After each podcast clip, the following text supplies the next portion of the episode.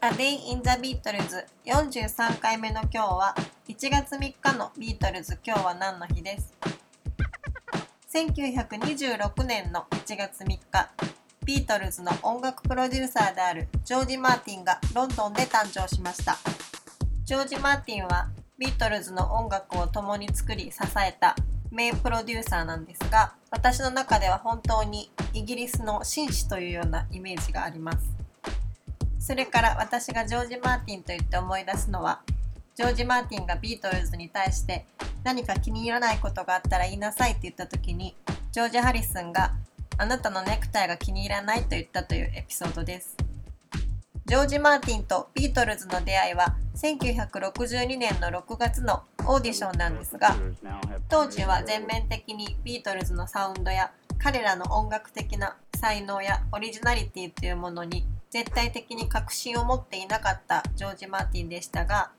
かなり早い段階でビートルズの直感とか音楽的センスっていうものに気づいてそれからは助言や援助だったりアドバイスとかそういったサポートは惜しまないけど自分の意見や方法とかを押し付けるっていうことをせずに彼らのやりたいことを尊重してきたっていう姿は本当に尊いなと思います。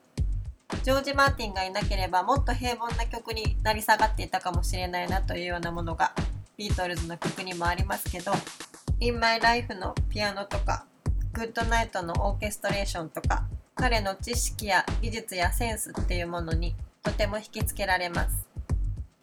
ジョージ・マーティンは1948年に一度結婚して2人の子供を設けまた1967年に2人目の奥さんと結婚してまた2人子供を授かりました。そのうちの1人がジャイルズでこのジャイルズ・マーティンが去年発売になったホワイトアルバムのリミックスを担当しています。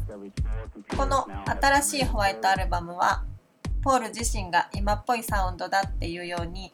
ビートルズを知らない今の世代の人に聴いてもらうにはもってこいのアルバムになっていると思います。本当にプロデューサーという仕事はアーティストの音楽を生かすことも殺すこともできてしまう仕事だと思うので